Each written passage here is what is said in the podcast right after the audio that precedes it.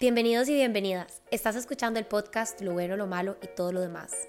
Mi nombre es Alexa Jiménez, psicóloga graduada y licenciada por la Universidad de Costa Rica, especializada en terapia racional emotiva conductual del Instituto Albert Ellis en Nueva York e incorporada al Colegio de Psicólogos de Costa Rica. Cada semana discutimos diferentes temas de salud mental y psicología basada en evidencia y cómo estos temas podrían afectar tu vida, así como darte herramientas de uso diario para vivir mejor. Bienvenidos y bienvenidas a otro episodio más de Lo bueno, lo malo y todo lo demás. Hoy volvemos con un episodio que yo creo que hace falta en este país y es un tema sinceramente del que yo me declaro ignorante, ¿verdad? Porque es la verdad. Em, y es el tema de la atención psicológica a nivel estatal, ¿verdad? A nivel de em, atención pública. Entonces, bueno, hoy tenemos un experto en el tema em, y se los paso para que se presente. Bueno, muchas gracias Alexa por primero invitarme y estar acá. Mi nombre es Diego Araya, yo soy psicólogo, ¿no? Em, bueno, me dedico a esto desde hace casi 15 años, Uf, ha pasado tiempo ya. Yo, bueno, soy licenciado en psicología y tengo una especialidad en psicología clínica por el sistema de posgrados de la UCR y el programa de especialidades médicas.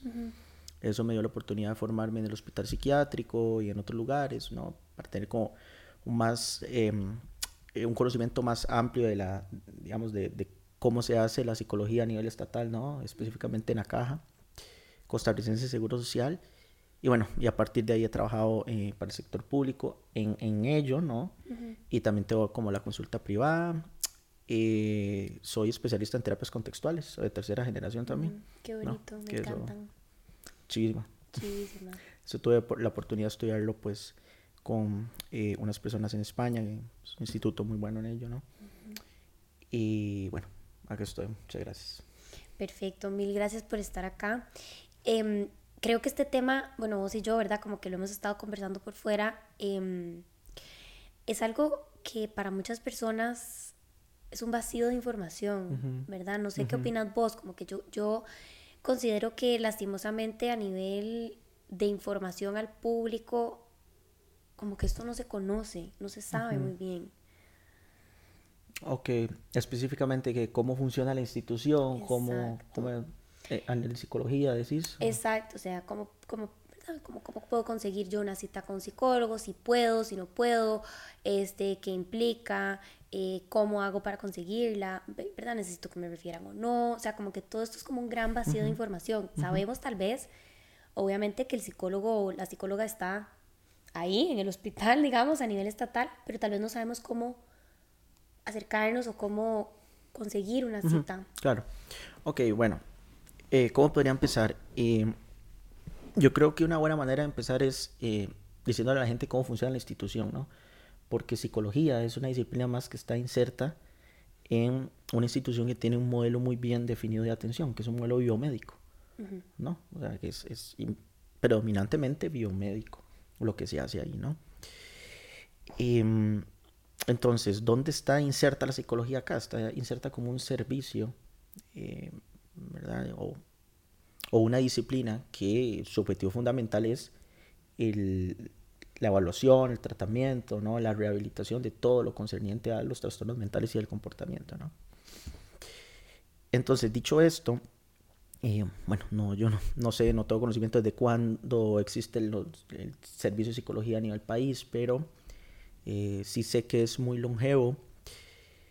Y eh, dicho esto, a mí me llama la atención que hay personas en la calle que te dicen, Diego, mira, no sabes eh, dónde puedo conseguir una cita, pero un psicólogo que no sea muy caro, no sé qué. Le digo, ¿por qué no le llevas a la caja? ¿Cómo? ¿En la caja hay psicología? Sí, claro. Mm, imagínate, ¿no? o sea, claro. como ni siquiera saben que se ofrece el servicio. Exacto. Sí, sí, hay personas que no, que no saben. Entonces, uh -huh. aquí lo primero que hay que decir es que la institución tiene aproximadamente 200, un poco más de 250 psicólogos, ¿no? Ese es el, el, el, dato, digamos, más a la mano que tengo desde hace algunos años. Quizás ese número no ha, no ha crecido tanto, pero bueno, como hablábamos ahora, de repente se hace insuficiente con digamos, la cantidad de personas que, que estamos adscritas al sistema de salud, ¿no? Y que cotizamos para el, para el Seguro Social. Pero bueno, eso, eso más adelante tal vez lo vamos a hablar, pero ¿cómo, cómo activar la red de psicología. Vamos a hablar ahí, ¿no? O sea, si yo tengo X situación y quiero recurrir a los servicios de psicología de la institución como lo haría con una gripe, como lo haría con, con un control de diabetes, de hipertensión o cualquier otra cuestión, eh, hay varias maneras de entrar. Hay varias maneras de entrar, pero la más común o la que es predominante es por medio de una referencia del EVAIS, ¿no? Las personas van a, a, los EVAIS de su comunidad y los atiende un médico general y, y le dicen al médico qué es lo que les pasa, ¿no? es que me vengo sintiendo ansioso desde hace tiempo, es que siento que estoy deprimido, es que mi hija tiene eh, problemas porque no quiere comer y no come nada. Em, lo, que se, lo que la persona llegue y, diga ¿no? El médico lo recoge, hace una referencia, pregunta algunas cosas más, ¿no? Y hace una referencia a psicología. Y las referencias eh, que van a psicología, cada establecimiento de salud, cada establecimiento de salud tiene psicólogos que las ven y las filtran, ¿no? Para ver si esa referencia es pertinente atenderla en ese lugar. Y ahora podemos profundizar en eso, ¿no? Porque la institución es tan grande que está bien niveles, ¿no? De menor a mayor complejidad. ¿Verdad? Los de menor complejidad son los EVAIS, que son chiquititos, ¿no? Que yo creo que son como casitas un poco más grandes, donde están los médicos y algunos, los enfermeros, algunos servicios básicos. De hecho, el significado de los EVAIS, ¿no? Equipos básicos de atención integral a la salud. Creo que existen desde la administración de, de Figueres en el 94, me parece, ¿no? Pero que son básicos, ¿ok? Eh, no hay psicólogos en todos los, los EVAIS o áreas de salud, ¿no? Eso, eso hay que decirlo. Pero sí, digamos, en, en, una gran proporción sí los hay. Después tenés, eh, que ese sería como eh, los EVAIS y, y las áreas de salud, ¿no? Las chiquititas el primer nivel de atención, ¿no? Después tenés el segundo nivel de atención que se ven cuestiones un poco, de, digamos, de mayor complejidad, ¿no? Eh, diagnósticos o, situaciones atinentes a la salud mental o a la atención a la salud mental de mayor complejidad, que estamos hablando de las clínicas propiamente ya más grandes, y de los hospitales periféricos y los hospitales regionales, y después tenés el tercer nivel de atención, que es el nivel hospitalario. ¿no? ya sea hospitales generales, eh, los tres que tiene este país, México, San Juan, em, Calderón, eh, y los hospitales especializados en cierto grupo etario, cierto grupo poblacional y en ciertas condiciones, psicopatología o, trastorno, como lo quieras ver, particular, ¿no? ¿Cuáles tenés? El Hospital Nacional Psiquiátrico, Roberto Chacompao, del Senare, el Hospital Niños, ¿no? Entonces, eh, dicho esto, la, la manera, digamos, más sencilla de acceder es en el EVAIS, porque el EVAIS lo tenés a la par, ¿no? O sea, el EVAIS... lo tenés ahí, ahí en tu pueblito. Ahí, a la par de la escuela, de frente a la iglesia. Exacto. Sí, sí, sí, sí. Exacto. en el pueblito de tenés el metiéndose uno va. Ok, entonces, eh, dependiendo de, de, de dónde queden los servicios de psicología, pueden ser ahí o pueden ser otro lugar, entonces el médico hace la referencia. Y así es como una persona entra, digamos, al sistema. Donde yo trabajo, yo trabajo en una clínica en desamparados, eh, se llama CAIS Doctor Marcial Fallas, eh, Díaz, que es una clínica de segundo nivel, em, ¿verdad? De, de, de, adscripción.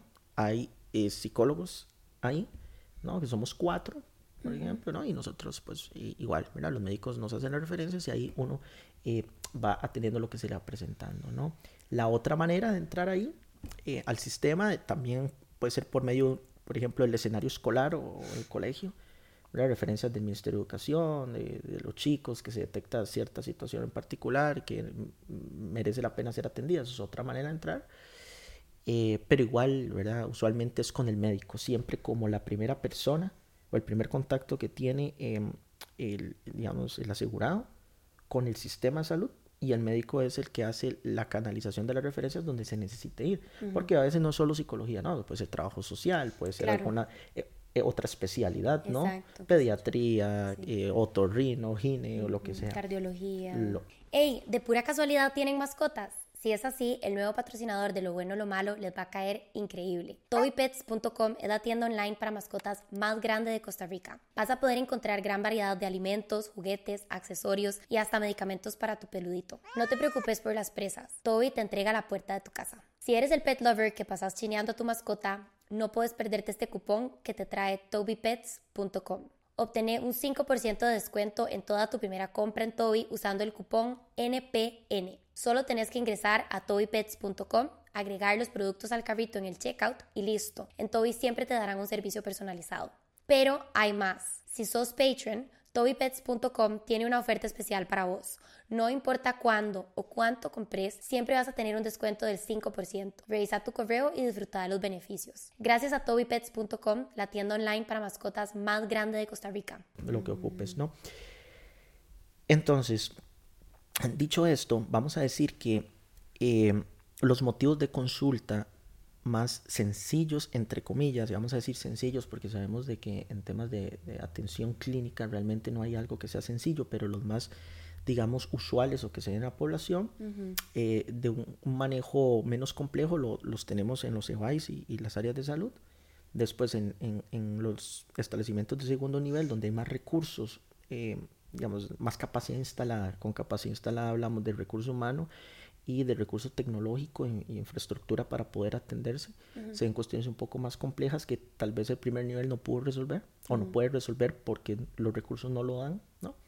Y ya tener los hospitales especializados y nacionales donde ya, digamos, se ven cuestiones eh, más, de, fuertes. más fuertes, de un mayor nivel de complejidad. Claro, qué bueno, ahí es donde uno, bueno, por ejemplo, yo que trabajo en lo privado, yo hago mis referencias al Hospital Nacional Psiquiátrico, de ser necesario, ¿verdad? O sea, de una vez como ¿Cómo te ha ido? Con el Nacional Psiquiátrico. Sí. Vamos, a hablarlo así. Sí. ¿Puede ser? Pues bien, o sea, sé que no a todo el mundo le va bien. a mí me ha ido bien porque los casos que he tenido son este, adolescentes, son menores de edad. Sí. Entonces yo encontré como un, eh, ahí como un truco, que es que hago la referencia al Hospital Nacional de Niños. Claro. Entonces los mando al Hospital Nacional de Niños con una referencia, ¿verdad? Firmada por mí, en donde pongo, digamos, por ejemplo, eh, riesgo, ¿verdad? Riesgo em, de autoeliminación alto o, qué sé yo, un brote psicótico, o sea, qué sé yo, ¿verdad? Lo que fuera. Eh, con toda la información del chico o la chica. Em, y entonces, cuando ellos, el momento en el que ellos entran al Hospital Nacional eh, de Niños, ya no pueden salir. O sea, es decir, ¿verdad? Como que el hospital no puede, el Hospital Nacional de Niños no puede em, rechazarlos, exacto, no verlos. Entonces, cuando eventualmente los ven y ven que vienen referidos de psicología, aunque sea privado, y ven que es un tema de psiquiatría, eh, los mandan al Hospital Nacional Psiquiátrico, pero vienen referidos no por mí, sino por el Hospital Nacional de Niños. Entonces, no los rechazan, porque mm. entonces ya viene de institución a institución. Pero eso yo lo aprendí gracias a una, una colega, ¿verdad? Que este, me pasó el volado, digamos por así decirlo, como que me dijo, trata y di, me funciona perfecto y esa es mi receta. Pero, ajá, pero no me ha pasado todavía, digamos, no he tenido que referir a un hospital nacional psiquiátrico a un adulto, a una persona mayor de edad, digamos. este, entonces, no sé, pero tengo mil personas que me han contado, o sea, siempre tienen esta reacción. Es como, ¿cómo te fue? O sea, te lo, te lo, digamos, lo patearon, ¿verdad? Porque hay... ¿Viste, mi, digamos, mi Exacto, por eso. Pero digamos, o sea, como un grupo de supervisión que yo tengo, o sea, amigas mías que son colegas, etcétera, me preguntan lo mismo siempre. Es como, ¿y cómo le fue? O sea, eh, ¿lograste, o sea, ¿lograste que se internara o no? De, sí, sí se logró, ¿verdad? Pero porque son adolescentes. Claro. Pero todo el mundo tiene como esta reacción, ¿verdad? O sea, como que claramente hay como esta... Mm, o se sabe que el Hospital Nacional Psiquiátrico como que rebota o, patea muchas referencias, sobre todo de lo privado. Ok, ¿quieres saber qué opino? ¿Qué? De eso, ¿sí? Sí, sí, claro. No sé cuál ha sido tu experiencia, más bien. Bueno, yo trabajé ahí en el hospital, ¿no? Entonces, eh, yo, lo puedo decir eh, propiamente. Yo estuve ahí en 2000, eh, cuando era residente, fue en 2016 y 2017. O sea, un lugar que le debo muchísimo porque realmente aprendí mucho. El estando ahí, trabajar y estudiar en el hospital ocho horas al, día? por dos años. Bueno, y en otros hospitales también, ¿no? En el segundo año, pero te, da un conocimiento, un bagaje de la psicología clínica muy profundo en ciertos casos temas. Complejos, casos, casos muy heavy, ¿verdad? Casos muy heavy. ¿Qué te puedo decir? Eh, puedo decir que, que, el hospital tiene limitaciones. Claro. Eso es una realidad. Tiene limitaciones de personal. Eh, hace poco leía, eh, ayer mismo, la, una noticia de Francisco Walcher, que era creo que coordinador de el Ministerio de Salud de la Comisión de Salud Mental, una cuestión así, que es psiquiatra, y él decía que em, de la institución eh, se han ido, ¿no? Una, el, ¿verdad? Le llaman una, bueno, el, redactor de noticias y una diáspora de psiquiatras, ¿no? O sea, que se han ido a lo privado. ¿Por qué? Porque las condiciones en la institución realmente para los que trabajamos ahí han cambiado, no son iguales. Pero ya eso tiene que ver con temas políticos y, de otro eh, tipo. Sí, estructurales. estructurales de, de, lo que sucede en la institución. Total. ¿Verdad? Que, que, que, ahora podríamos tal vez hablar de eso, pero... Entonces, ¿qué pasa? Que estamos, en, digamos, dentro de un establecimiento de salud eh, que tiene personal muy limitado hoy día, con una demanda en salud mental muy alta, donde las características de la población eh, son muy distintas hace 10 o 15 años, donde ahora hay inclusive un mayor internamiento, consultas de adolescentes con riesgo suicida, con eh, intentos de autoeliminación o, o, heridas autoinfligidas y otras cuestiones que, que no hay, eh, para nada hay que, hay que pasar por alto, ¿no? Y hay que, verlo con atención. Y eso sumado, digamos, a, la pandemia que se nos viene, a otras cosas más. Entonces, son una serie de factores que han venido a, agravar la ya de por sí eh, resentida situación, ¿no?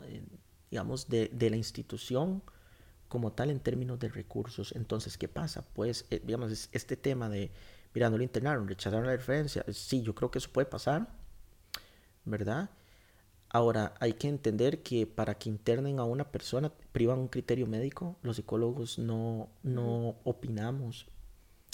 Bueno, no es que no opinamos, podemos opinar, pero muchísimas veces no se nos pide un criterio. De hecho, bueno, cuando yo, cuando yo era presidente y etcétera, eran, digamos, muy pocas veces propiamente no, como que te pregunten, si no es que nunca, que deberíamos, internarlo. No, no, porque los psiquiatras que están ahí son los que lo evalúan y toman la decisión. Claro hacen referencias a los psicólogos algunas veces, eh, digamos, y situaciones como muy particulares, ya sea para, para contener, eh, si la persona la dejan en observación, bueno, como para ver si puede estar en observación algunos días para evitar ser internada propiamente a pabellón y a ver si se puede contener ahí o para hacer alguna evaluación porque hay alguna duda diagnóstica que tiene el psiquiatra, entonces hacen las solicitudes para poder hacer las pruebas, pero sí, sí que es verdad que nosotros los psicólogos no, no, no tenemos injerencia en tema de internamiento, entonces al final es un criterio médico y claro, eh, digamos, esto no es echándole el, el digamos, eh,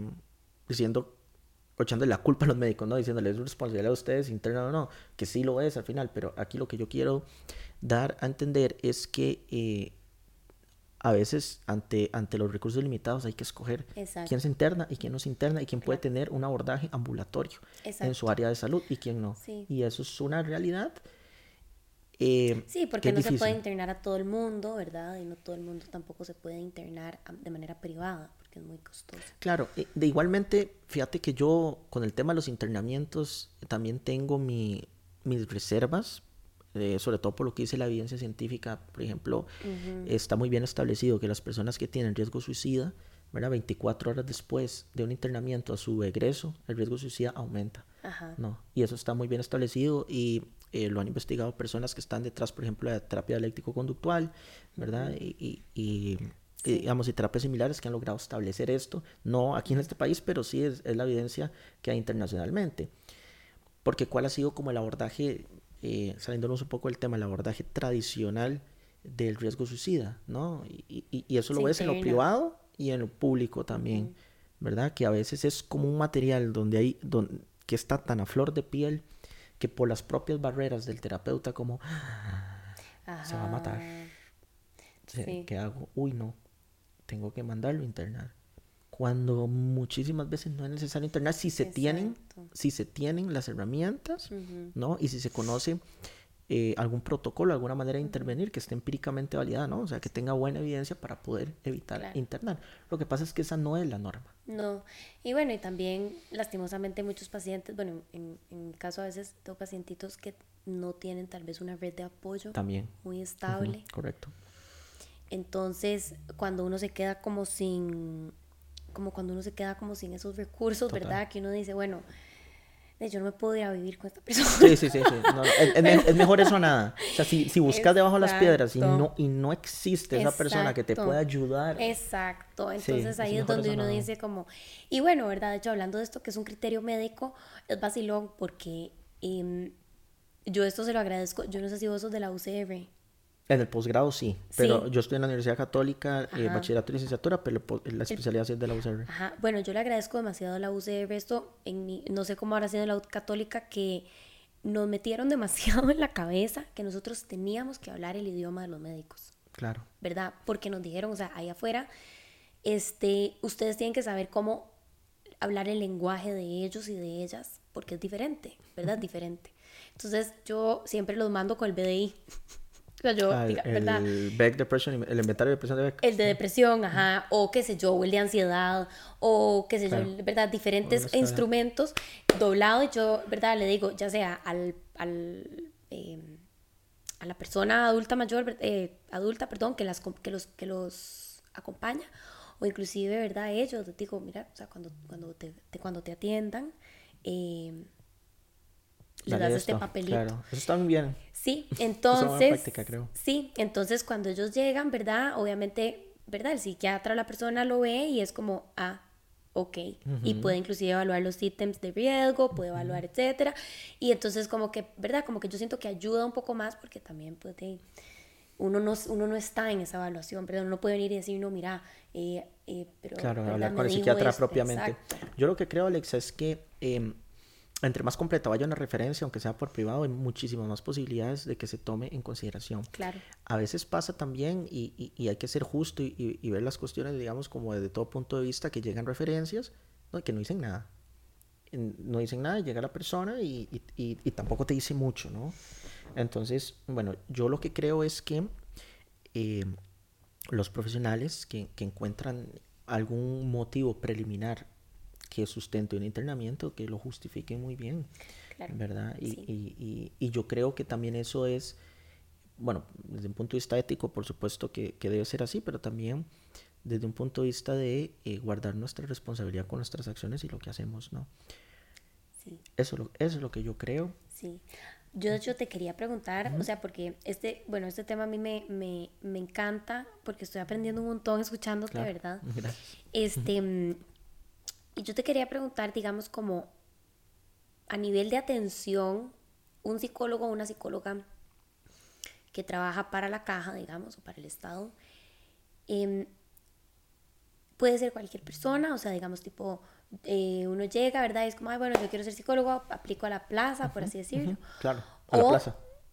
Ajá, así se dice. bueno, no sé, ok, ajá, a la plaza. O, em, o tengo que, digamos, pasar por un proceso, o sea, tengo que tener cierto cierto grado de eh, preparación, ciertos años de experiencia, educación, no sé, ¿verdad? Que si maestría, que si doctorado, que si cierta especialidad, etcétera. Ok, en, en, okay, en la caja hay, eh, hay un manual de puestos, como en toda institución pública o privada, ¿no? Seria, por lo menos, hay un manual de puestos que establece, y, bueno, los perfiles de los puestos, valga la redundancia, de los colaboradores de una institución, ¿no? Eh, en la caja, en psicología, hay varios perfiles. Tienes el psicólogo 1, el psicólogo 2, el psicólogo clínico 1, psicólogo clínico 2 y psicólogo clínico 3. Y te voy a decir cuáles son las diferencias porque los requisitos para poder eh, trabajar son distintos dependiendo de dónde vayas a hacerlo y lo que vas a hacer. ¿Ok? Los psicólogos 1 bueno, aquí, aquí voy a hacer un asterisco y, puede, puede que alguna información no sea tan exacta como la voy a decir porque, porque no lo te da tan fresco, pero creo que va más o menos así. Los psicólogos, unos son licenciados, porque sabes que el, requisito mínimo para poder eh, ejercer... Ejercer clínica es licenciatura. y en general, ¿no? Es ser licenciado o licenciada. Entonces, los psicólogos, unos son eh, ello y creo, creo, yo, yo no sé si hubo un cambio en esto, pero me parece que no hay como un, requerimiento de experiencia tal, ¿no? Pero se dedica más a cuestiones de promoción y prevención de la salud fundamentalmente, no tanto como atención como tal, ¿no? Después están los psicólogos eh, dos, ¿verdad? Que ellos sí están más enfocados en la psicoterapia y todo, pero igual tienen una formación de base que es licenciatura y no hay un requerimiento, digamos, como de una maestría o un posgrado. No, ok, para ser psicólogo clínico después de 1, 2 y 3, ¿verdad? La mayoría de los psicólogos clínicos, digamos que 2 y 3 son una cuestión más, hay muy pocos, son una cuestión más de jefaturas que hay, hay en algunos lugares, mm. en algunos lugares específicos, porque lamentablemente no en toda la institución existe eh, la estructura de jefaturas en psicología, que mm. nosotros dependemos, estamos adscritos a los médicos, que eso es todo un tema que ha generado polémica, que ha generado, que, que, tiene sus desventajas también de cierta manera. 100%, me puedo imaginar. Eh, pero entonces los, los psicólogos clínicos, uno, que somos un grueso importante, yo voy ahí, son personas que eh, necesitan tener eh, o maestría el día de hoy, necesitan tener o maestría en psicología clínica o especialidad en psicología clínica, cualquiera de los dos, o doctorado. Digamos, tienes que tener un posgrado para poder ser psicólogo clínico en la caja, si no, no puedes serlo. Exacto. Y no puedes eh, ejercer en, en, gran cantidad de cuestiones. Exacto. ¿No? Eh, Ahora, ¿se puede tener una especialidad en cualquier cosa? Es decir, si yo tengo, digamos, una especialidad en psicoanálisis. Ok, puedes tenerla, pero no te van a contratar como psicólogo clínico porque la, especialidad posgrado es ser psicólogo clínico. Maestrías, bueno, hay un montón de maestrías en psicología clínica en universidades privadas, me vienen a la mente varias. Ajá. O en este caso la especialidad, que la única especialidad que hay es la de la UCR con, con, con el Sendeis. Con el Sendeis. Ajá. ¿No? A ver, pero digamos, si es, si es interno, o sea, por ejemplo, es que no sé, me puedo pensar en si la caja, o sea, mi pregunta tal vez es un poco más específica, o sea, ¿la caja contrata psicólogos que no trabajan desde la evidencia? No, no, no, no. Ok. Ok, vamos a ver. Eh, eso es todo un tema. Eso es, eso es todo un tema porque vamos a ver, hay una coordinación nacional de psicología, que es como el ente regulador de la disciplina, que emite directrices de cómo eh, la disciplina del país se va a, regular o se va a llevar a cabo, ¿no?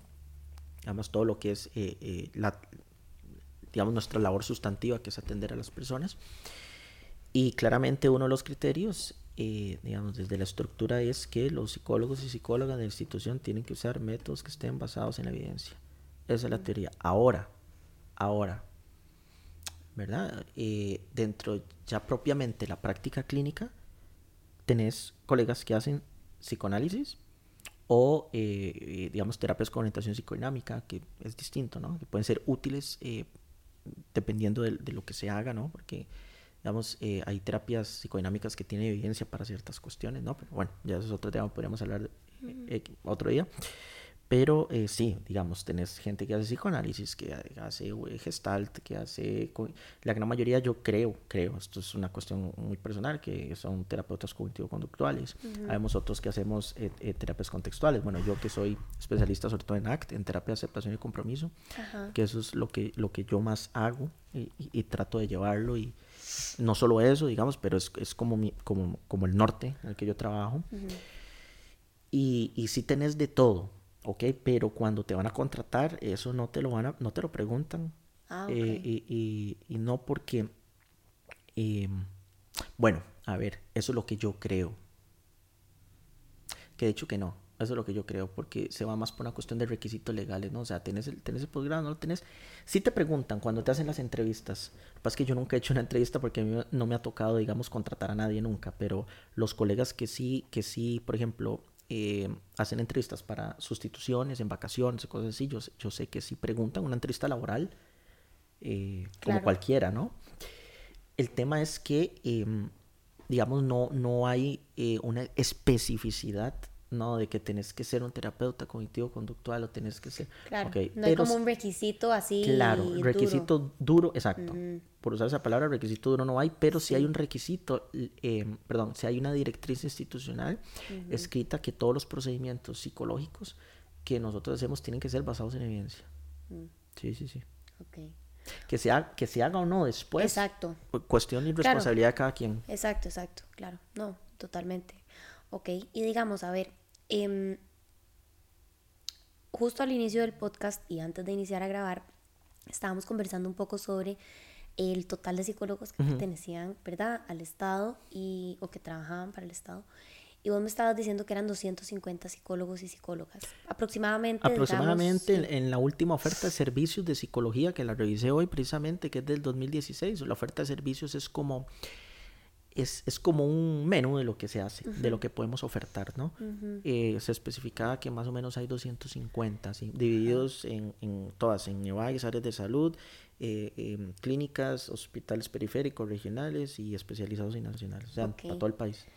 ok, ok. Y bueno, vos y yo estábamos haciendo la mate, ¿verdad? Y es que quiero compartir esto porque realmente creo que, y bueno, vamos a llegar a eso porque esto es algo que también yo lo conversaba mucho con con una profe que amo y adoro, este, Ana Jurado, no sé si ella ve el podcast, pero fue mi directora de tesis, ¿verdad? yo, la conozco, la, conozco poquito, pero, pero sí la conozco y la respeto mucho. Sí, fue mi profesora, ¿verdad? Como desde segundo año hasta, hasta, que me, hasta que me gradué, porque fue mi directora de tesis y bueno, yo la amo y la adoro, ¿verdad? Y esto es algo que siempre conversábamos y es que em, un poco, bueno, perdón, me adelanté, ok. Hay 250 psicólogos, somos 5 millones más o menos, 5 millones 500 mil costarricenses. Entonces vos y yo hicimos la mate y eran como 22 mil personas por psicólogo. Claro. ¿Verdad? O sea que eso es imposible de atender. Pues sí. O sea, no es, o sea, ¿verdad? Como que no es realista, o sea, al menos de que te pongan, ¿verdad? Como a trabajar 16 horas y te tengan ahí amenazado de que si te levantas, o sea, pero no, no, o sea, no hay manera, ¿verdad? No hay manera de que de que una persona dé abasto con, con esa cantidad de, de, atención, ¿verdad? O sea, como que no, no va a ser tampoco de calidad. Ok. Un poco, a ver, como que pongo esto en la mesa porque esta conversación que yo tenía con, con esta profe mía, ¿verdad? Era que al final del día, em, mucho también depende de nosotros como usuarios, ¿verdad? De la caja. Es decir, eh, nosotros podemos ejercer presión, por así decirlo, en la institución para que se abran más plazas, para que, ¿verdad?, haya más, se contraten a más profesionales en psicología, etcétera, etcétera. Entonces, me parece importante como que esto se conozca porque a veces no nos damos cuenta de que nosotros sí podemos hacer algo para que estas cosas vayan cambiando, así sea poco a poco, ¿verdad? Pero si existe una demanda más grande, si se hacen, ¿verdad? Como ciertas acciones o ciertos acercamientos a la institución, ¿verdad? En donde se les hace ver que hay una necesidad importante, pues, ¿verdad? Bueno, idealmente, no sé, la institución va a responder, ¿verdad? De manera positiva y pues se van a abrir más plazas y por ende, no sé, lo ideal sería tener el doble de, o sea, el doble de psicólogos, ¿verdad? Que en este momento están. No sé si mueve el micrófono, no, creo que está bien, ¿verdad? No, está bien, yo te escucho bien. Mira, eh, yo estoy de acuerdo con Ana en lo que dice. Yo creo que creo en, la, en, el poder de la acción civil de las personas y la organización colectiva. Por supuesto que estoy convencido de eso. Eh, ahora, esto no es una problemática exclusivamente de la psicología, ¿no? O sea, si vos ves la lista de espera de las especialidades médicas, sí, total. Es, es eh, una realidad muy cruda y no la vamos a esconder. Citas 2023, 2024, a veces cuestiones de urgencia, es triste y es así. Cosas que no me gustan de trabajar en institución, tengo que decir. ¿Ok? Hay otras que no me gustan. Hay, hay muchas que sí me gustan y otras que no me gustan. ¿Ok? Em, ok, entonces yo creo que es una forma, es una manera. Eh, sobre todo después del 2020, cuando llegó la pandemia y todo, bueno, eh, para nosotros ha sido un desafío total cómo trabajamos, qué hacemos. Y te voy a poner un ejemplo. Yo trabajo en, un lugar, en una clínica que está en un cantón que es Desamparados. Ok, es un cantón que tiene características eh, sociodemográficas muy particulares. Y, ¿verdad? digamos, de, hogares de, de, renta media para abajo, ¿no? Eh, la gran mayoría de ellos yo diría que, que usuarios de, digamos, de la caja, los servicios de la institución, donde hay, hay lugares, eh, focos de, concentración, digamos, de, delincuencia y otras cosas más, ¿no? Y vos sabes que donde hay eh, delito, donde hay consumo de sustancias, donde también aparte de eso, aparte de eso hay pobreza, hay, hay, no hay trabajo, hay pocas oportunidades, ¿verdad? Eso es un caldo de cultivo para problemas de salud mental enormes, que hablamos de todo lo que son los determinantes sociales de la salud, que habla la, la, Organización Mundial de la Salud, ¿no? Que no es solo una cuestión, ¿no? De, Individual. claro, que me, no sé, que me, no sé, estoy deprimido y es una cosa solo mía, no, eso no, es cierto, porque tal vez si tuvieras más y mejores oportunidades y, y otras fuentes de reforzamiento y etcétera, quizá no estarías deprimido, ¿no? O quizá no, no, estarías así ansioso y etcétera, pero bueno. Eh, dicho esto, a veces me, me, voy un toque, entonces... No importa. vuelvo al, al, al, Este podcast amamos los las tangentes. Bien, muy bien. Pensé que ibas a decir el tango, porque amo el tango argentino, pero eso lo hablamos, lo, hablamos otro día. Este... Ok, eh, el tema es que, en, digamos, a veces los profesionales, y aquí, aquí sí, voy a, sí voy a defender los que trabajamos en la institución, a veces somos muy señalados los que trabajamos ahí, eh, y yo que tengo la perspectiva de trabajar en lo privado y sé cómo funcionan las cosas, que vos también, ¿no? Que hay personas que eh, te pagan o eh, por semana o, cada 15 días, digamos. digamos ¿no? Sí, o cada 21 días o, lo que fuera. Claro. y, y, lo que se cobra no es barato, digamos, ¿no? O sea, una consulta creo que ¿Cuánto está el mínimo? 30 mil. El mínimo ya está en 30 mil. Y 30 mil y por semana, ¿quién lo saca? No todo el mundo puede hacer eso, ¿no? 120 mil por mes, no, ¿verdad? Y 30 mil es el mínimo y te vas para arriba y ahí encontrás, ¿no? Entonces, hay personas que tienen esa oportunidad, es un privilegio.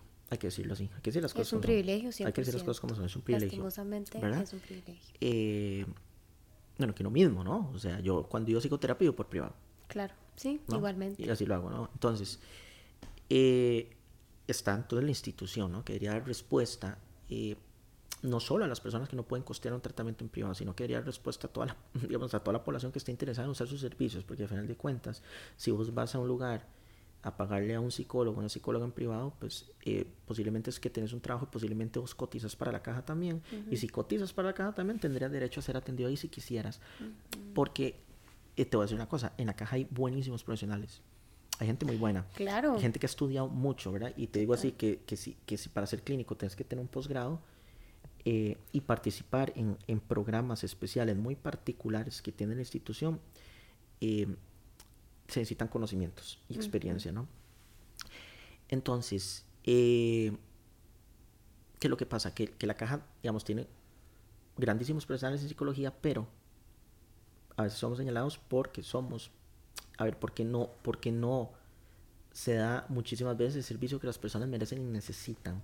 Pero esto puede ser por dos razones fundamentales. Están las razones que pueden ser ajenas a nosotros como psicólogos, están las razones que lamentablemente pueden venir por nuestra responsabilidad. Y entonces voy a señalar las dos. ¿Cuáles serían las cuestiones ajenas a nosotros? Ok, bueno, estás trabajando, yo trabajo en un lugar donde somos cuatro personas, ¿Para una comunidad de cuántas personas? Bueno, en, en, Desamparados bien 600 mil personas más o menos, ¿no? Pero digamos que no todas se ven ahí. No o sea, no, no, es que nosotros somos los únicos cuatro psicólogos de Desamparados, ¿no? Claro. O sea, hay, en otras áreas de salud de del cantón y todo, pero... Eh, vamos a ver, digamos, nosotros vemos eh, Gravillas, Calle Fallas, eh, Desamparado Centro y no me acuerdo qué más, pero igualmente, ¿no? Te digo que yo, esto es una realidad, estoy a dos meses por consulta. Quiere decir, quiere decir que si yo veo a una persona hoy la puedo ver en dos meses, no porque me dé la gana. Porque estás así. Porque no puedo verla antes. Exacto.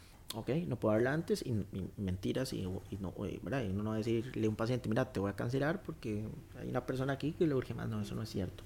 Entonces, te, tenés que hacer malabares y cosas, ¿no? Y uno hace sus cosas ahí, sus estrategias para ver cómo, cómo se las ingenia. Entonces, ya de por sí, eh, eso es injusto para los usuarios y también para nosotros. Claro, porque para no puedes tener un proceso. A ver, pues no, es, no quiero decir que no sea efectivo, ¿verdad? Pero pues como que los estudios apuntan a que baja la efectividad de la intervención. Claro, y, y fíjate que aún así, Alexa, eh, se dan altas y no pocas. Por lo menos, bueno, yo voy a hablar en esa parte de lo que yo conozco y lo que yo hago, ¿no? O sea, uno va a lograr dar altas así porque uno tiene que entonces, con muchísima más razón, ver que por quién esta persona, qué necesita, cómo voy al grano. exacto. Cómo voy al grano de lo que ocupa y que pueda desarrollar las herramientas, ¿no? Y, y, que pueda discriminar en su propia conducta, ¿no? Que, que puede empezar a ser distinto, pero para que eso se convierta ya ahora sí en un patrón que pueda llevar en su vida y hacer lo mejor que se pueda, ¿no? Afrontar de manera distinta. Exacto, entonces, eso por un lado. Ahora bien, eh, que eso es una realidad, ¿no? O sea, yo digo, si fuéramos el doble, cosa más distinta sería, ¿no?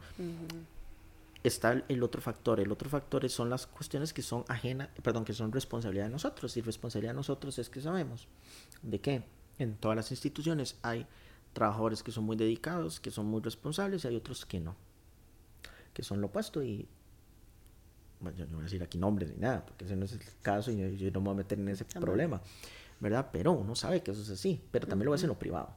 ¿no? Ah, siempre que, que, te llega un paciente y uno dice, pero ¿cómo? Ah, sí, estaba con fulano. Y uno dice, ah, de ahí sí, ya sé quién es. Y bueno, tiene que uno que atajar las tortas, también, ¿verdad? Pasa y, bueno.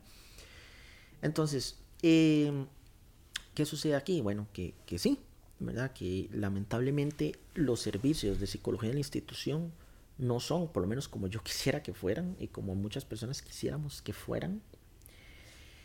Aún así, aún así yo creo que, que las personas que trabajamos ahí eh, hacemos lo mejor que podemos en nuestra gran mayoría.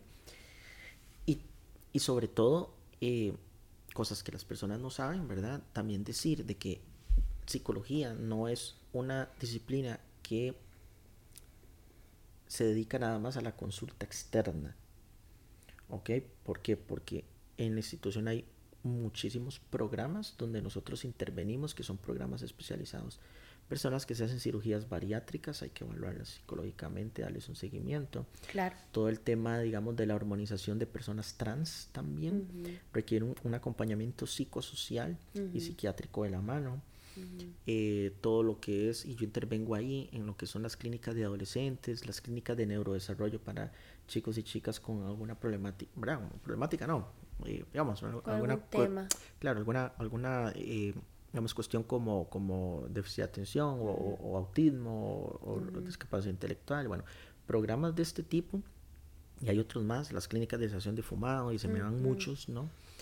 Donde los psicólogos y psicólogas intervenimos y que, y que podemos generar eh, un mayor impacto. Por ejemplo, donde yo trabajo, eh, yo hago muchísimas evaluaciones psicológicas para poder determinar y con instrumentos propiamente, bueno, todo el tema de la evaluación, la historia clínica, además que se hace, la observación y demás. Bueno, si los chicos que, que llegan ahí y son autistas, por ejemplo. Y si son autistas, ¿cómo son? no, porque no se trata, no, que dice autista ya no, no, o sea, que, cuáles son las características de esta persona, qué es lo que le pasa, por qué se justifica este diagnóstico, qué recomendaciones se le puede hacer a la, a la familia, al centro educativo, a, claro. ok, esas cosas se hacen en institución, pero muchas personas no lo saben. Muchas personas no lo saben. Por ejemplo, eh, todo lo que es la cuestión de evaluación psicológica para donación de órganos, eh, eh, donación y trasplante de órganos y tejidos. Como para recibir uno. Para, para recibir uno para donarlo. Para recibir uno para donarlo. En serio, qué vacilón, porque digamos, yo, yo soy donadora de órganos. Sí. Pero a mí nadie me evaluó. O sea, yo mm. nada más dije, sí, yo quiero. Y ya. ok. O sea, claro, es que en caso de que yo tenga un accidente en donde mis órganos puedan ser, digamos, este cosechados, por así decirlo, que fea palabra para decir para los órganos, pero sí, eh, digamos, yo estoy, o sea, yo, digamos, como que firmé de que, ¿verdad? Le doy permiso al Estado. Pero ya le donaste un órgano a alguien. Ah, ok, ya te entendí. Ok, porque cuando vas a donar... ya te entendí, esto es como para una, una donación tipo, ok, mi hermana necesita un riñón, yo soy compatible, se lo doy. Ok, te tienes que evaluar. Ya te entendí. Y a tu hermana también, porque tienen que ver, bueno, ok, si es tu hermana, hay un vínculo, hay que ver si ese vínculo es, es así, es real, es efectivo, hay que ver cómo es la relación entre ustedes dos. Hay que evaluar cosas como si vos no estás siendo coaccionada y obligada a hacer algo que usted no quiere hacer. Por ejemplo. Porque no, porque usted tiene que hacerlo por su hermano. Usted, mae, yo no. Perdón, perdón por el mal. No, se puede decir mae. Ah, se puede decir mae. Sí, se puede decir mae, chile, varas, todo lo que quieras. Malas palabras no, ¿verdad? Sí, también. Sí, también. Okay. Aquí han dicho de todo. Bueno, muy bien. me, agarró tarde porque si no desde el principio yo había empezado así. Pero entonces, este, ¿me entiendes? Sí, eh, claro, eh, claro. Es, es, eso, ¿no? Hay, hay que evaluarlo. Eso hay que evaluarlo. eh, no sé, digamos que vos y necesitas un órgano, yo digo, yo le quiero donar a Alexa, pero van a decir, pero ¿qué relación tiene Diego con Alexa? La viene conociendo del podcast. Ajá. Eh, ¿Verdad? Entonces, esas cosas hay que. Claro. Y, quién, es, quién es el profesional apropiado para ver eso también, ¿no? Es un psicólogo. Sí, no es el único. No quizá no es el único, pero, pero quizá puede tener las competencias para poder hacer eso, ¿no? Ah, 100%.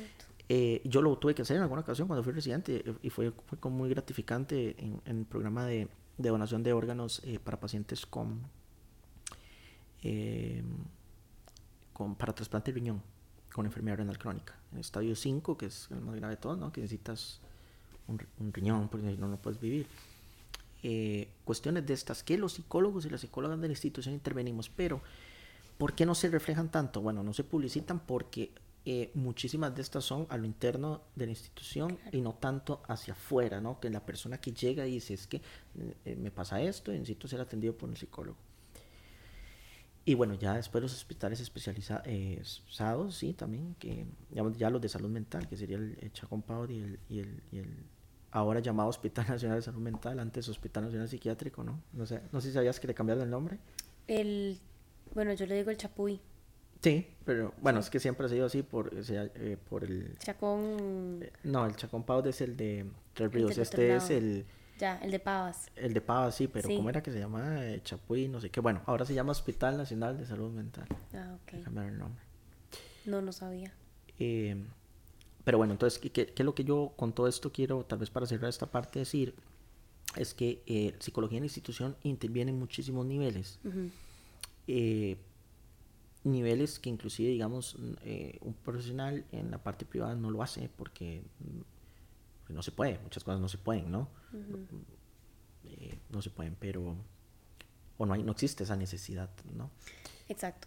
O no existe la necesidad tal vez de organizar a ese nivel porque pues el paciente llega con su, ¿verdad? Con el privilegio de poder pagar esas Claro. citas y entonces pues, ¿verdad? No hay esta necesidad como de organizar. O sea, no sé, como que uno trabaja en lo, en lo, en lo privado y, ¿verdad? O sea, no sé si compartimos pues consultorio, lo que fuera, ¿verdad? Tenemos grupos de supervisión y así, pero no somos como institución, o sea, no es como que una institución privada de atención psicológica, ¿verdad? Claro. O sea, no, no, no tenemos como esta necesidad de organizarnos tan así.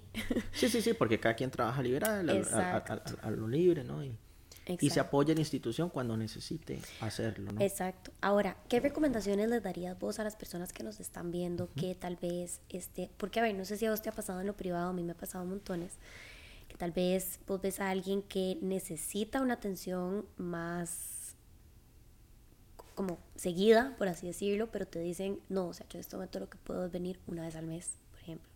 Pues sí, es claro, o sea, ¿verdad? Pero vos tal vez los ves, ¿verdad? Que están con una depresión, ¿verdad? Bastante fuerte o, o algo que tal vez requeriría de que idealmente nos viéramos, no sé, cada 15 días, ¿verdad? O, por ejemplo, o, me o también me ha pasado, ¿verdad? Que tal vez este, alguien se acerca y es como, ay, yo quiero llevar terapia con, con usted, ¿verdad? Pero, pero no tengo, no tengo por el momento los medios, me tengo que organizar o, o todavía no puedo porque no trabajo o trabajo pero no me alcanza, lo que sea. En, esto, en ambos casos, digamos, yo siempre les doy o les comento la opción de ir a la caja, ¿verdad? Claro. O sea, porque obviamente em, no tenés por qué depender de eh, lo privado, ¿verdad? Em, y bueno, por eso también como que surge mi idea de hacer este podcast, porque a veces hay resistencia. No, no, yo a la caja no quiero ir, no sé qué, no sé cuánto. Este, a veces, muy pocas veces, dos o tres veces me han dicho, mira, fui, pero di no. ¿Verdad? No me dieron las, ¿verdad? Tal vez no, como decís vos, esa discriminación de referencia de Levi's, no sé si habrán ido a Levi's o lo que sea, tal vez no fue, digamos, ¿verdad? Como lo suficientemente seria o tuvieron que, ¿verdad? Filtrar y pues decirle de no, ¿verdad? O sea, vos no pasás, eh, tenemos casos tal vez más, más fuertes que atender. Em, entonces, ¿qué recomendaciones darías vos para alguien que quiere buscar ayuda psicológica, que quiere, ¿verdad?, empezar un proceso, pero que no en este momento no tiene los medios para ir a lo privado y quiere ir a lo público, ¿verdad? Como qué les recomendás vos a esas Ok. personas? Eh, bueno, qué buena pregunta. Eso, eso me recordó una vez, paréntesis, nos llegó una referencia, pero, pero mira por qué hay que filtrar, ¿no? Claro, hay que filtrar también porque los médicos tienen responsabilidad, porque los médicos están... eh, vamos a ver, hay que ser consciente que ellos tienen muy poco tiempo, son 15 minutos por paciente, imagínate lo que ellos tienen. Pero aún así he visto que la, que la gran mayoría hacen muy buenas referencias, pero te encuentras cosas como que una vez dijimos, o sea, esto no, y le mandamos a decir al médico, el paciente le da ansiedad hacerse selfies. Mm, Ese era el motivo de consulta. No lo íbamos a ver. mm, Y le mandamos a decir, o sea, eso- con ansiedad, ok, ansiedad, hacerme selfies. Nos puede pasar a cualquiera, ¿no? Y la ansiedad es parte de la vida, la cosa Exacto. entera, o sea, po- po- pone algo más ahí, ¿no? O sea, ¿qué le pasa, qué le pasa a él, no? Sí. O a ella, no me acuerdo quién era. No, pero entonces, una recomendación que le puedan decir al médico, porque es todo su derecho, que, que escriba y que detalle bien lo que le pasa. ¿Verdad? ¿no? El médico tampoco tiene que, que hacer una historia clínica gigante, ¿no? Sí. Pero algo como, algo como eh, paciente femenina, voy a inventar, paciente femenina, 27 años, eh, 27 años, eh, dice que, eh, que está muy ansiosa y que desde hace tres meses tiene ataques de pánico cada 15 días, sobre todo por problemas que está teniendo en el trabajo, dice que suda y le palpita mucho el corazón y no sé qué, no sé qué, y entonces está dejando de ir a trabajar, pum. Una cosa como esa es suficiente. Ahora, ¿esto sería una recomendación para los médicos o para el paciente o la paciente que llega a pedir, a, ok, pedir para, al- para el paciente que pueda ex- expresarse Sí. eh, sin miedo, aunque a veces hay miedo, pero que puedas hacerlo lo mejor que pueda, que no se inhiba y que diga lo que le pasa. Y claramente, yo creo que no está de más decirle, por favor, eh, bueno, ponga ahí esto, lo que me pasa, ¿no? Escriba lo que me pasa. Eso sería lo primero. Porque eh, claramente los papelitos hablan, como dicen, ¿no? Y, y nosotros no podemos, con, digamos, los médicos, yo no sé cuántos pacientes ven por día. o sea, es, es una cantidad impresionante. Claro. Si son 15 minutos por paciente, son 4 por hora, por 8 horas. Entonces, imagínate, son muchos. Eh, no- y nosotros, yo no conozco muchos médicos, lo que conozco es lo que ellos escriben, así nos comunicamos, ¿no? Entonces yo creo que, que una buena referencia tiene también que ir porque el paciente diga lo que le pasa, ¿no? y, que, y que también tome en cuenta que el médico es un profesional de la salud, que si bien es cierto no es psicólogo, es profesional de la salud, ¿verdad? Y, y- si tenés ansiedad, tenés depresión, tenés un problema de, de ira, tenés un problema de, de, de- lo que sea, un trauma, algo, o sea, de- decirle, no tienes que entrar en detalles tanto, pero decirle lo que te pasa. Claro. Y que digan, y eso es muy útil, que quieren ser referidos a psicología. Ok, Que lo digan casi Que lo digan. explícitamente. Sí, me gustaría, bueno, Y yo- si les dicen así algo así, perdón por interrumpir, si les dicen algo así como, no, usted no necesita la psicología. mira, en mi experiencia, en mi experiencia, Ajá. No digo que eso no pase, pero eso raramente pasa. Yo, yo sí creo, donde yo trabajo, que los médicos son muy responsables en, en ese En tema. Sí, sí, sí, sí. Porque por eso te digo, a veces, a veces mandan cosas que uno dice, Sí. Y aquí, no. no. sé qué pensás de esto, mete- meto la cuchara porque se me acaba de ocurrir, Sí. que mencionen mucho como la intensidad y la frecuencia en la que, en la que están teniendo su malestar. O sea, ¿verdad? Como que le digan como, o sea, es que ya me cuesta trabajar, o ya no estoy saliendo de mi casa, o ya llega el punto en donde no puedo ni ver al señor de la pulpe a los ojos porque me siento, ¿verdad? Como tan ansioso tan nervioso que, que ya, ¿verdad? Se me ponen a sudar. la- O sea, como que mencionen qué tanto les está obstaculizando como su día a día. sí, lo- sí, perfectamente lo podrían hacer. Y los médicos lo ponen usualmente. Ok. Con los adolescentes es algo muy, muy interesante porque eh, existe un tamizaje adolescente institucional que realmente ha sido muy útil en el sentido de que es un tamizaje de unas 20 preguntas. El chiquillo, el, el- el adolescente o la adolescente lo llena ahí solito, el médico lo revisa y tiene ítems como has tenido relaciones sexuales este, últimamente, alguien te ha tocado sin tu consentimiento, has consumido alguna sustancia, a veces sentís que estás solo en el mundo, eh, no tienes alguien con quien apoyarte y, y, ¿verdad? y cuando hay ítems de riesgo Claro. va, va la referencia de oficio, Inmediatamente. aunque los chiquillos no quieran, por ejemplo. Ah, wow. Bueno, qué bien. Qué ¿verdad? Va, va, y nosotros los vemos en, eh, en el equipo de adolescentes, donde es interdisciplinario, Ajá. ¿no? O Sí, sea, importante también. ¿verdad? Hay una trabajadora social, hay, hay un médico, hay otro pediatra, hay eh, una enfermera en salud mental, ¿no? Entonces es un equipo que vemos las referencias. Y digamos, igual, eso se conseguiría cuando un adolescente, o ¿verdad? su mamá o su papá o quien fuera, lo lleva al adolescente o al adolescente a un EVAIS. A un EVAIS. Igual, mismo, mismo procedimiento que hablamos al inicio, pero digamos como para adolescente, y eso se refiere como al tema de adolescentes. Claro, ¿verdad? Porque es igual. Y, y bueno, y la otra, la otra eh, puerta de entrar a instituciones es urgencias, pero nadie quiere entrar a institución por urgencias. Claro. ¿Verdad? Bueno, hay personas que entran ahí, bueno, muchos, em, y tengo pacientes, ¿verdad?, que han estado porque llegan con ataques de pánico a urgencias, o sea, a emergencias, y porque piensan que, ¿verdad? O sea, se van a morir. morir. Ujú. O sea, que están teniendo un ataque al corazón, que están teniendo un derrame, que están teniendo, o sea, un montón de cosas. Y obviamente cuando llegan ahí, los evalúan y todo, ¿verdad? Ya les dicen, ok, no, o sea, usted probablemente, o sea, esto le pasa, sí, ajá, no es que no, no, usted lo que está teniendo es un ataque de pánico, va referido para psicología o psicología. Muchos lo refieren. Sí, exacto. Yo no sé si a todos, Sí, porque no sé cuál es la proporción de personas que llegan, que debe ser alta, a emergencias por, sobre todo, ataques de pánico. sí, ataque de pánico. Pero muchos lo refieren, digamos, a veces, a- yo, yo, re- yo he recibido muchas referencias de, de, de emergencias. Ah, Entonces, resumiendo, mi recomendación para las personas es que sean explícitas, que hablen y que digan lo que les pasa y que pidan una referencia a psicología, ¿verdad? Y yo no, no sé si, no, esto no sé si es un derecho del médico negarla, mm, realmente no lo sé porque eh, para otras especialidades hay ciertos criterios que hay que seguir, por ejemplo, que eh, hay, ahorita no se me viene un ejemplo, pero hay especialidades médicas que si el médico no ha hecho ciertos procedimientos antes, no, no te reciben la referencia para poder agotar el recurso, digamos, eh, primero, no agotar esa, la capacidad, digamos, para resolver ahí, la capacidad resolutiva para escalar en, en complejidad, ¿no? Por una cuestión también de, de, de, de uso racional de los recursos de la institución, ¿verdad? Esa sería mi principal recomendación cuando llegan ahí. Em, ¿Qué más? Listo. Eso sería básicamente como tu recomendación más, más importante, sí, porque, ¿verdad? Tiene mucho sentido, o sea, como que creo que tal vez a veces las personas al llegar a una institución así de grande, ¿verdad? O sea, profesionales, etcétera, en la salud y demás, se pueden como intimidar un poquito, ¿verdad? O sea, creo que es natural, ¿verdad? Como sentirnos un poco nerviosos o asustados ante, ante una ins- institución, ¿verdad? Etcétera. Entonces sí, tal vez como, ¿verdad? Llegar como con, con, la, con la claridad de decir, ok, voy a contar aquí todo lo que necesito contar porque, ¿verdad? Porque quiero esta ayuda. Ujú.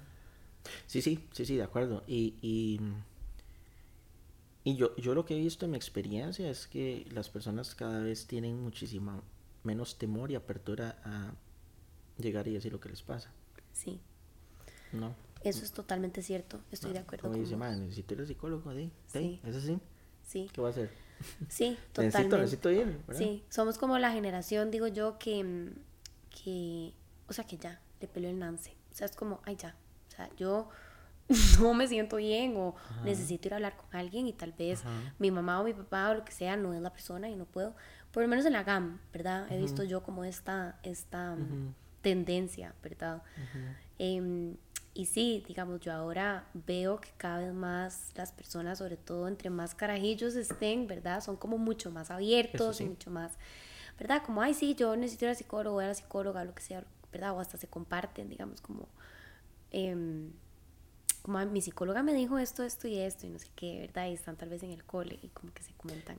El, los- los- el trabajo con adolescentes es muy lindo. Sí, es muy chiva. Y a ver, ahora, a nivel de queja, Sí. este, ¿verdad? Em, si por A por B alguien tiene una mala experiencia, ¿verdad? O tiene una experiencia en donde siente que sus derechos no fue, o sea, fueron violentados o lo que fuera, o que no se le dio la atención que consideran que se les debería de dar, ¿cómo se puede interponer una queja? Ok, todos los centros de salud tienen Contralorías de Servicios. ¿Ok? Entonces el procedimiento que yo conozco es que tienen que ir a la Contraloría de Servicios y eh, tocar la puerta y hablar. Es que quiero poner una queja. Ah, bueno, ¿de qué se trata su queja? Eh, es que estaba en la cita con el psicólogo Diego y de, me dijo esto y pasó esto y la verdad es que no me sentí cómodo, cómoda y, y de y no, verdad y, y así es, ¿no? O sea, en todos los centros de salud hay contralorías de servicio que no son contralorías de servicio de psicología, sino son contralorías de servicio del lugar, del lugar. Sí. Ok. Eh, eso, yo puedo decir, y eso es algo para rajar, que do- donde nosotros trabajamos las quejas a psicología son muy pocas, súper pocas. No es que no hay, porque han habido. Claro. Sin embargo, eh, digamos, muchas veces las quejas son cuestiones que no tienen, que no están bajo nuestro control. No es, no es Sí, no es un tema de tal vez de tu trato, Ajá, exacto, no. tu eso- no pasa. Sí, si no, Eso no no me... ha pasado. Ok, y perdón, a ver, aquí meto otra pregunta, Sí. pero que tiene que ver con esto. Esta, entonces, interponer una queja en la Contraloría de Servicios es simplemente para interponer quejas del trato de los profesionales. No, es lo que sea. Ok, entonces, digamos, por ejemplo, em, se podría llegar y decir, o sea, tengo una queja, me están dando mi cita cada dos meses. Claro. Y este, la evidencia apunta que, bla, bla, bla, bla. Bueno, los pacientes no te van a decir eso, ¿verdad? Sería ideal, me voy a, me voy a disfrazar y me voy a y voy a interponer quejas por todo lado diciendo eso y así, escribiendo un ensayo con toda la evidencia. El, el día, el día que nos llegue una queja de esas, yo voy a hacer, primero voy a hacer que fuiste vos. Y, segu y segundo, y segundo, y yo me voy a quedar con la boca abierta, ¿verdad? Claro, sería, sería una queja buenísima. Exacto. Oyeron, porfa, todos los que nos están escuchando, vayan. Sí, sí, pero eso no pasa, ¿no? No. sería, sería espectacular. sería buenísimo. Podemos hacer una película de eso. Sería, sería buenísimo. Pero, pero bueno, yo creo que es una buena manera de sustentarla, ¿no? Eh, muy ingeniosa, por cierto. ¿Verdad? También, este... La disfrazada. Sí. Exacto. Llega, ahí como un velo. Unos anteojos. Una mascarilla. Escribiendo. Pero, pero sí, yo, yo lo que creo es que, eh, por lo menos de las quejas que nosotros hemos tenido, las tratamos de, las tomamos muy en serio. Porque no nos gusta. ¿A quién le gusta que se quejen? Sí, no, jamás. ¿Verdad? Y leemos y vemos qué dicen. Y, y lo que yo puedo decir es que por dicha, donde yo trabajo no son cosas graves, o sea, son cosas que eh, se podrían quejar en cualquier lugar, ¿no? En cualquier lugar y muchas veces hasta, digamos, cuestiones que no, que no son bien entendidas por los pacientes por muchas razones, ¿sabes? Porque uno no les dio suficiente información, porque puede pasar, o, o porque eh, hay personas que se quejan. No, o sea, vos podés también, o sea, hacer un muy buen trabajo. Sí, a alguien no le puede parecer. Que se quejan. Claro. Y eso es así. Sí, sí, pasa, ¿verdad? Ok, entonces, bueno, entonces la Contraloría de Servicios, ¿verdad? Porque, a ver, a través de acción civil, ¿verdad? Y yo creo que a través de esto, pues, se puede lograr muchos cambios, ¿verdad? Claro. Aunque obviamente ustedes estén, esté fuera del control de ustedes, ¿verdad? No es culpa de ustedes. De si llegan estas quejas una y otra vez, yo creo que eventualmente, pues, se escalarán o de eso, eso es lo ideal. Y de este tipo, lo que creo, tipo más estructural, claro, de tipo eso, podemos hablar de eso un poco, ¿no? Porque yo creo que la institución está en una coyuntura muy difícil, mm. eh, muy difícil económicamente, en las decisiones que se toman, en dónde están puestas las prioridades. Y a nivel país, o sea, un presupuesto nacional creo que es, que es 2% el presupuesto destinado a... No, mentira, de, creo que ese presupuesto de la caja, que 2% es del, destinado a la salud mental. Si este dato es equivocado, me disculpo, pero estoy bastante seguro que es el 2% que te dice, ¿no? ¿Dónde están puestas las prioridades? Bueno, yo, yo creo que, hay muchas personas que toman decisiones que no les importa mucho. Sí. Eh, la salud mental ni... Sí, no, no le ven, a veces ni siquiera creen en eso. Claro. Lastimosamente hay muchas personas allá afuera que dicen, yo la psicología no, no, la, no creo en, sí, como si fuera una religión, una cosa así, rarísima. Sí, sí. no es que las religiones sean raras, bueno, no me gustan, pero, pero, pero no me refiero a eso, sino como si fuera una cosa ahí extraña, ¿no? Exacto, como si no fuera una ciencia. Claro, exacto. Pero bueno, hay gente que cree que la Tierra es plana, o sea, ¿verdad? De todo ahí en la viña del Señor. Sí, y, y entonces, no sé, yo el panorama, si me preguntas, yo no lo veo claro. Eh, me dirán pesimista, pero creo que soy realista, yo no lo veo claro. Ojalá esté equivocado, ojalá esté equivocado.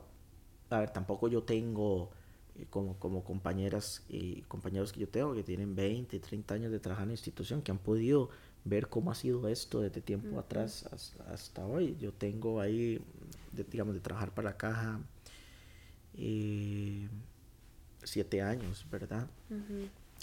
Sin embargo, en siete años yo he podido aprender de que hay cosas que son muy difíciles de cambiar porque vos podés em, ser una hormiga ¿no? y puedes tener otras compañeras hormigas que trabajan y cada una lleva su hojita, ¿no? pero en un lugar donde no sos la reina, digamos, donde no, donde no mandas vos, mandan otras personas, es difícil poder construir algo ahí por más que trabajes bien fuerte. Construir algo me refiero a, hacer que hayan cosas que cambien. Sí, 100% estoy de acuerdo sí, con vos. Sí, me saqué esa metáfora, digo, es como un conejo de un sombrero. nunca, nunca la había usado, nunca la había usado.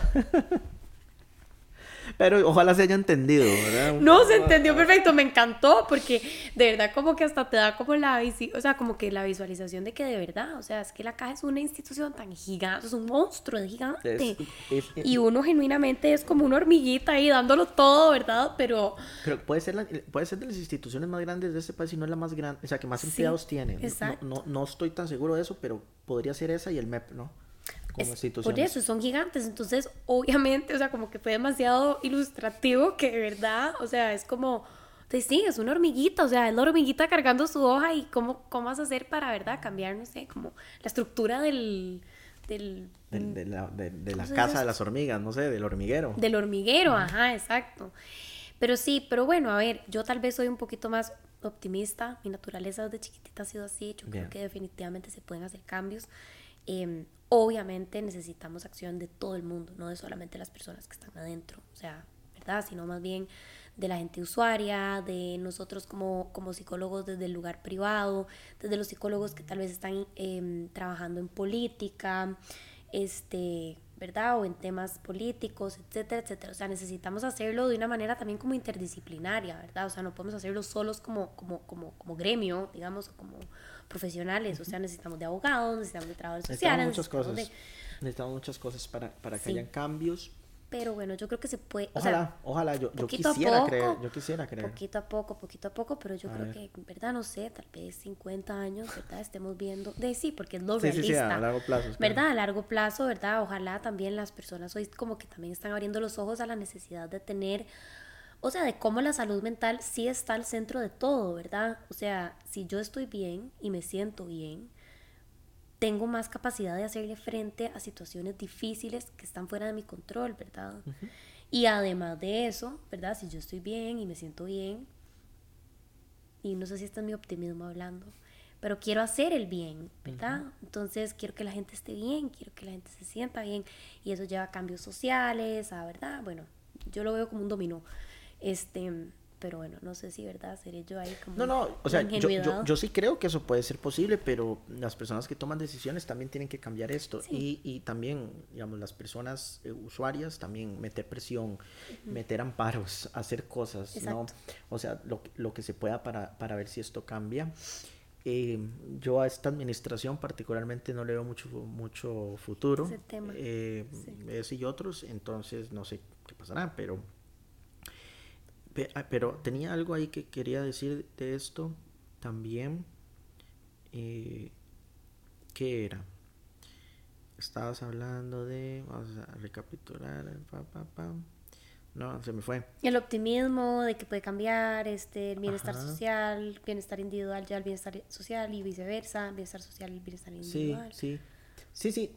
Ojalá, ojalá, ojalá que las cosas cambien. Veremos. Solo el tiempo, el tiempo y las decisiones eh, dirá, dirá, dirá que puede, que, ah, ya me acordé, dirá que puede pasar, ¿no? Que, que, que si la pandemia trajo una cosa buena es meter, eh, volver el foco al tema de la salud mental.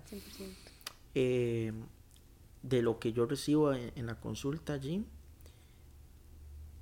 eh, es cualquier cantidad, digamos, ahora estamos viendo las secuelas post-COVID, aunque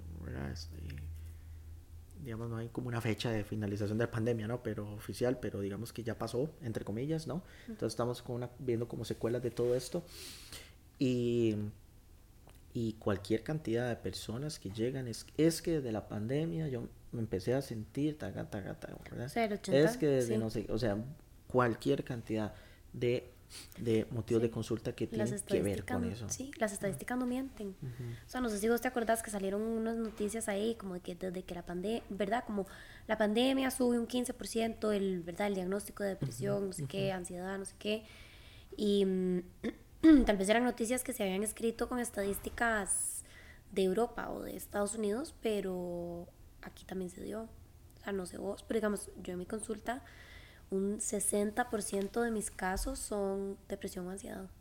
Cuidado y si no más. Sí, yo, yo creo que eso es lo que más se ve, pero también porque epidemiológicamente eso es lo que también siempre se ha visto, pero la pandemia hizo que... Claro, eso, te digo, exacto, o sea, se disparó, pero o sea, o sea, pero, pero fuerte, ¿verdad? O sea, heavy. Y exacto lo que vos decís, o sea, es que yo desde la pandemia, ¿verdad? Uno de los protagonistas, ¿de cuánto te sentías así?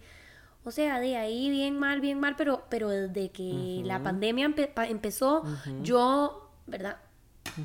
Y sí, o sea, responde como a la estadística mundial. Claro. Sí. Es, es así y uno en la referencia lo ve escrito. Paciente refiere que desde que comenzó la pandemia, taca, taca, taca, y esto, sí. sí. se siente desmotivado, desmotivado, sí. Bueno, igual creo que a modo de conclusión, ¿verdad? O sea, a pesar de que definitivamente hay, ¿verdad? Lastimosamente, pues vacíos en la calidad de la atención de la caja, o sea, igual no se puede negar que está la atención, ¿verdad? Y algo es mejor que nada, ¿verdad? Y eso es algo que yo también he hablado este, con ciertas personas que se acercan, ¿verdad? Tal vez a, la página y yo les digo, bueno, o sea, tal vez es mejor que tengas esa cita cada dos meses, por ejemplo, ¿verdad? A que este, de no tengan ningún tipo de atención y eso tal vez se siga, ¿verdad? Eh, complicando, empeorando, etcétera. Y fíjate eh, que hay gente que le funciona. Sí, bueno, y hay gente que le funciona. Hay gente que le va bien, que, le va muy bien. Eh, pues, pues, te digo, o sea, dar altas es más difícil, pero es posible. Claro. Y uno lo ve. Sí. ¿Verdad? Sí, y, y, y, sobre todo si tenés, si tenés, si es una buena alianza terapéutica, esa persona, esa persona que llegó a la primera cita, se va a acordar de vos a la segunda. Claro. Y va a querer regresar. Sí, claro. ¿No? y va a querer regresar y vas a generar un vínculo que ya, digamos, el vínculo, la relación tiene, digamos, componentes terapéuticos per se. Exacto. No, lo es todo, pero, pero, pero tiene muy importante. No, o sea, personas que por algún momento, eh, perdón, más bien que nunca o casi nunca han tenido como este soporte, alguien que de verdad llegue y les escuche. me escuche y que no solo me escuche, sino que no me diga de que va a estar bien, tranquilo, probablemente positiva, que no sé qué, ya va a pasar, ¿verdad? Que es el componente de invalidación que a veces se ve mucho, que puede tener en el fondo o por debajo una buena intención, pero ¿por qué? Porque no, no somos educados. Te puede tener una buena intención, pero que no es útil, ¿no? Que termina invalidando a la persona y eso no necesariamente es culpa de nadie, sino que es, lamentablemente somos una sociedad que hemos sido muy mal educados en temas de emociones y cómo tratar a los seres humanos en general, ¿no? 100%. Entonces yo sí creo que, que, que, muchas cosas buenas también. Claro, no, de eso, eso no se puede negar, 100%, ¿verdad? Muchas cosas buenas. Y bueno, importantísimo, ¿verdad? Que esto se conozca y que ojalá las personas que nos están viendo, ¿verdad? Como que se animen a acercarse a los, a los, a los servicios y, ¿verdad? Si así lo necesitan, ¿verdad? Que tal vez no piensen que solamente a nivel de lo a nivel privado, porque es que, ¿verdad? No sé, tal vez algo se escucha como que no sirve o no me dan cita o lo que sea. Sí, sí se puede, ¿verdad? Y ojalá como que este episodio les dé las herramientas para acercarse o los motive a acercarse, ¿verdad? Sabiendo que tienen como una cajita este, de cosas que pueden hacer con usted, ¿verdad? Que pueden hacer, perdón, si por A por B, pues, ¿verdad? Les va mal o, no. Sí, yo, yo, yo creo eso, yo creo que bueno, yo creo que las personas tienen derecho a acercarse a la institución, a llegar a ir y, solicitar lo que necesitan. Habrán buenas y habrán malas experiencias, no deberían haber malas experiencias, pero es una realidad porque en, cualquier eh, grupo humano eh, están las dos caras de una misma moneda, ¿no? Entonces, eh, pero si yo le diría como eso a la gente, ¿no? Donde viva y que tenga una necesidad, que se acerque a y se liga al médico y que le puedan hacer una referencia a psicología.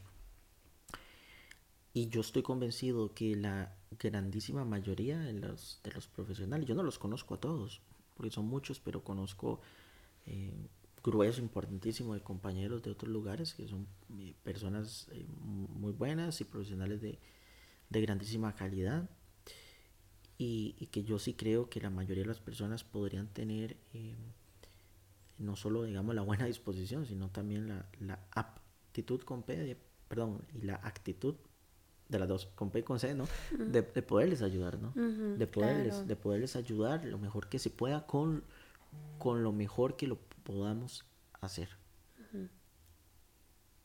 Eso es lo que yo creo.